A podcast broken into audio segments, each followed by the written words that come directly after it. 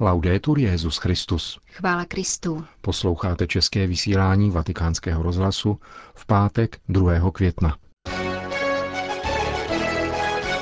Pláči pro ukřižované křesťany, řekl papež František v dnešní ranní homilii. Petrův nástupce pozdravil členy nové ekonomické rady, kteří se sešli ve Vatikánu na svém prvním zasedání. Svatý otec přijal na audienci letošní finalisty italského poháru mužstva Fiorentiny a Napoli. Hezký poslech přejí Milan Gläser a Jana Gruberová. Zprávy Vatikánského rozhlasu. Vatikán. Ani dnes nechybí páni svědomí. V některých zemích se v božím jménu zabíjí, odsuzuje k vězení jen za to, když u sebe máte evangelium nebo křížek. Na pronásledované křesťany myslel dnes papež František při ranní mši svaté v domě svaté Marty. Svatý otec přiznal, že plakal, když slyšel zprávy o ukřižovaných křesťanech. Papež dnes kázal na evangelium o rozmnožení chlebů a ryb a na první čtení ze skutků apoštolů o bičování Ježíšových učedníků z rozhodnutí velerady. Svou homilii soustředil do tří obrazů. Prvním je Ježíšova láska k lidem, jeho pozornost k problémům jednotlivců. Náš pán se nezajímá o to, kolik lidí jej následuje. Nenapadne ho například provést sčítání, aby viděl, jak se církev rozrostla, podotýká František. Nikoli. Mluví, káže, miluje, doprovází, kráčí s těmi, kdo jsou mírní a pokorní. A zároveň promlouvá s autoritou, totiž se silou lásky. Druhým obrazem je žárlivost náboženských představitelů jeho doby. Vadilo jim, že lidé následují Ježíše. Nechtěli to tolerovat. Byli žárliví. To je nepěkný postoj. A od žárlivosti není daleko k závisti.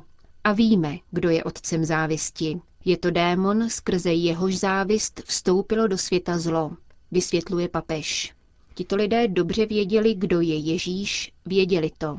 Byli to ti samí lidé, kteří podplatili stráže, aby rozšířili mezi lidmi, že apoštolové ukradli Ježíšovo tělo.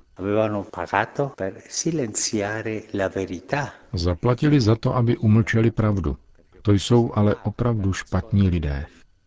Když se totiž platí za skrývání pravdy, jde opravdu o velkou špatnost. Lidé však věděli, jací jsou jejich náboženští představitelé. Nenásledovali je. Tolerovali je kvůli jejich autoritě.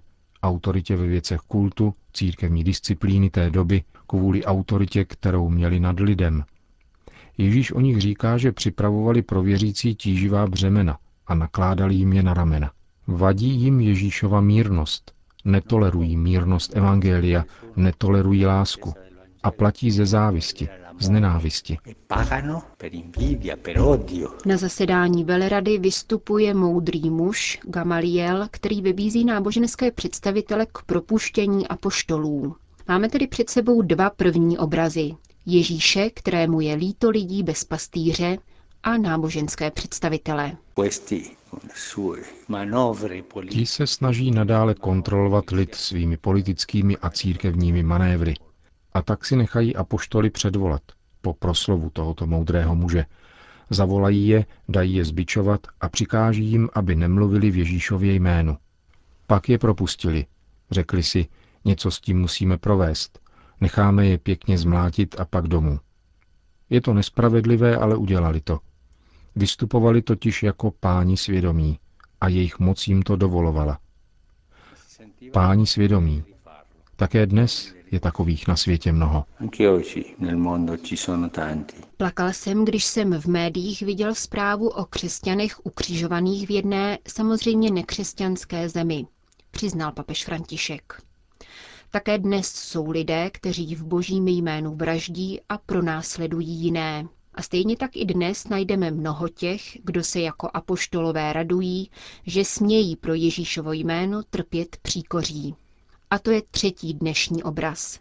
Radost ze svědectví, pokračoval papež František. První obraz. Ježíš s lidmi, láska, cesta, které nás učí a po níž máme kráčet.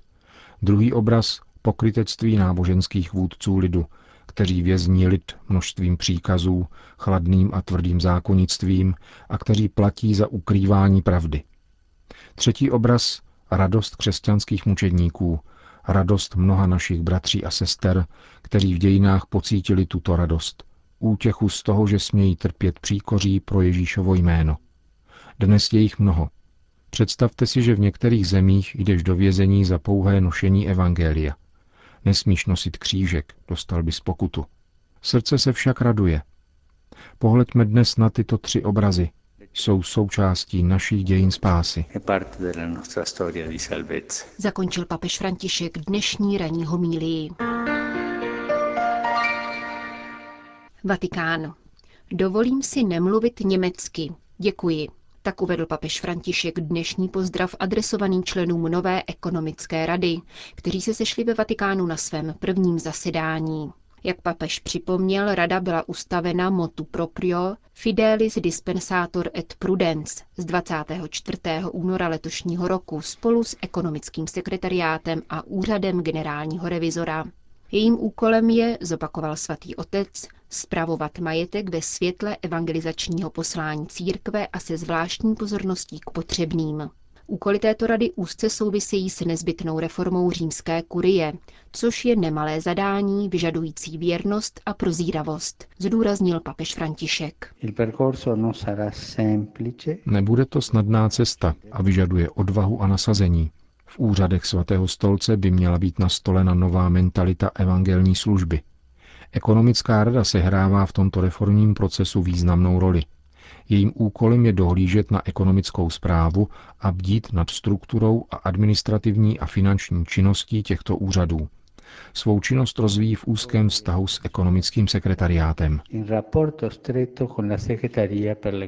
František při té příležitosti poděkoval kardinálu Pelovi, který stojí v čele ekonomické rady, za jeho úsilí, práci a houževnatost australského rugbysty. Papež také připomněl, že rada reprezentuje všeobecnou církev.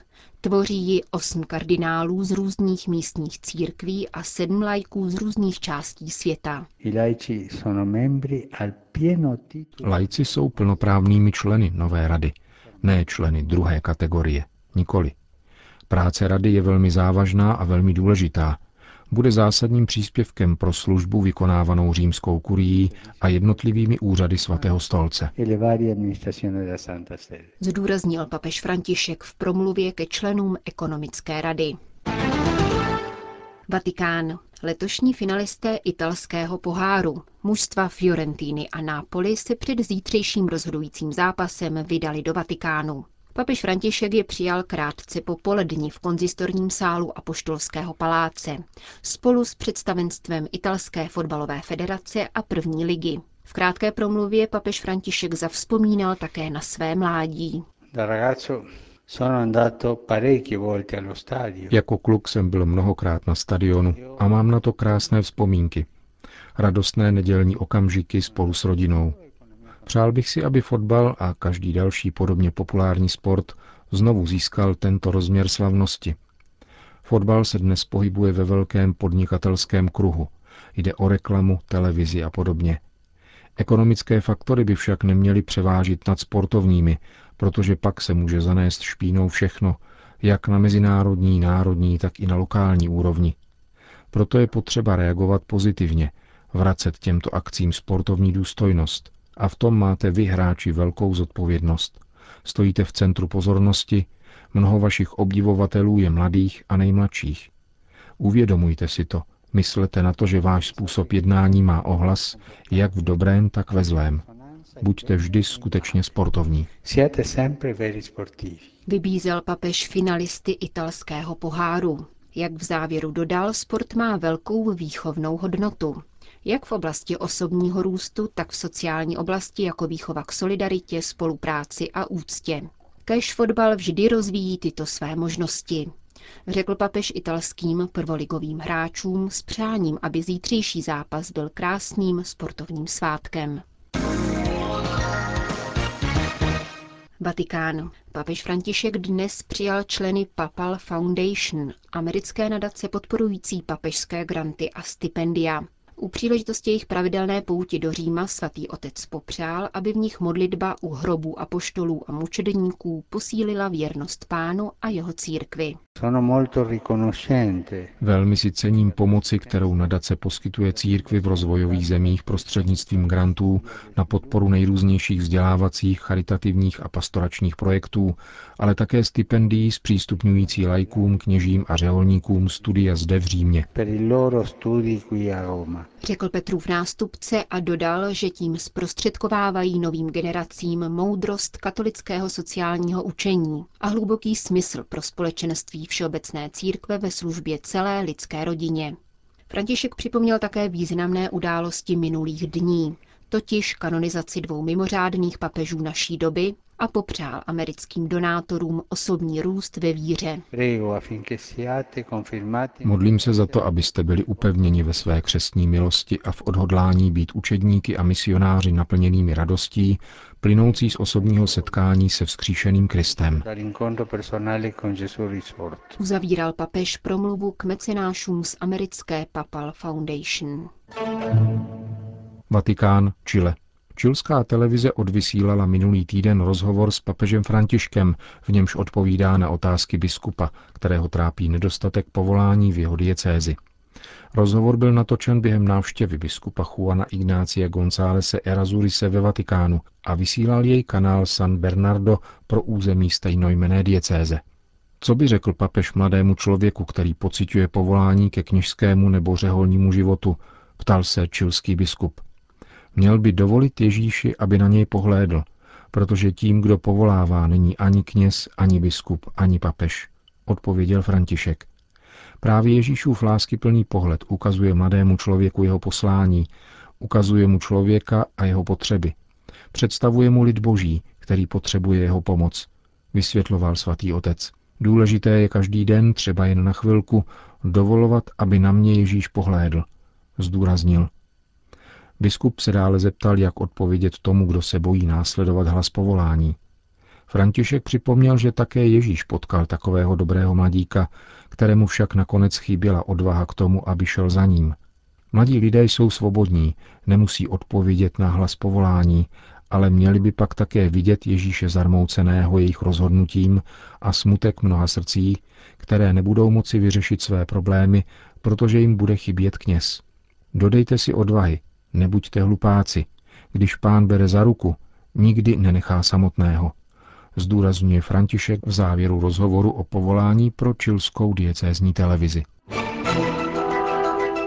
Brusel. Přistoupení zemí střední a východní Evropy do Evropské unie je výsledkem pokojné revoluce, která v těchto bývalých komunistických zemích proběhla v roce 1989.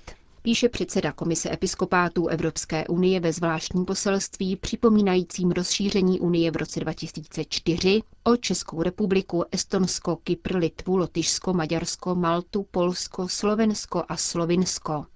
Kardinál Reinhard Marx si všímá bezprecedentnosti tohoto aktu jak z geografického, tak i sociálního hlediska.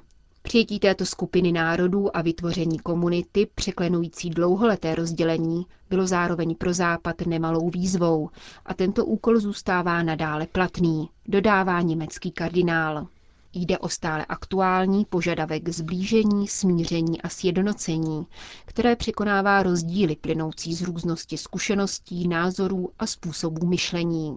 Podle předsedy Komise episkopátů Evropské unie v této věci hrají významnou roli místní církve starého kontinentu. Kardinál Marx připomíná postavu Jana Pavla II. A jeho úlohu při svržení komunismu a otevření cesty ke sjednocení Evropy. V jejich základech leží idea svatého papeže, že východní a západní Evropa jsou dvě různé části, které patří do téhož živého organismu a jsou odkázány jedna na druhou. Zhostit se dědictví Jana Pavla II., tedy pro politiky i pro církev, znamená kráčet na východě i na západě cestou, vedoucí k pravé jednotě Evropy, napsal kardinál Marx u příležitosti 10. výročí rozšíření Evropské unie. Končíme české vysílání Vatikánského rozhlasu. Chvála Kristu. Laudetur Jesus Christus.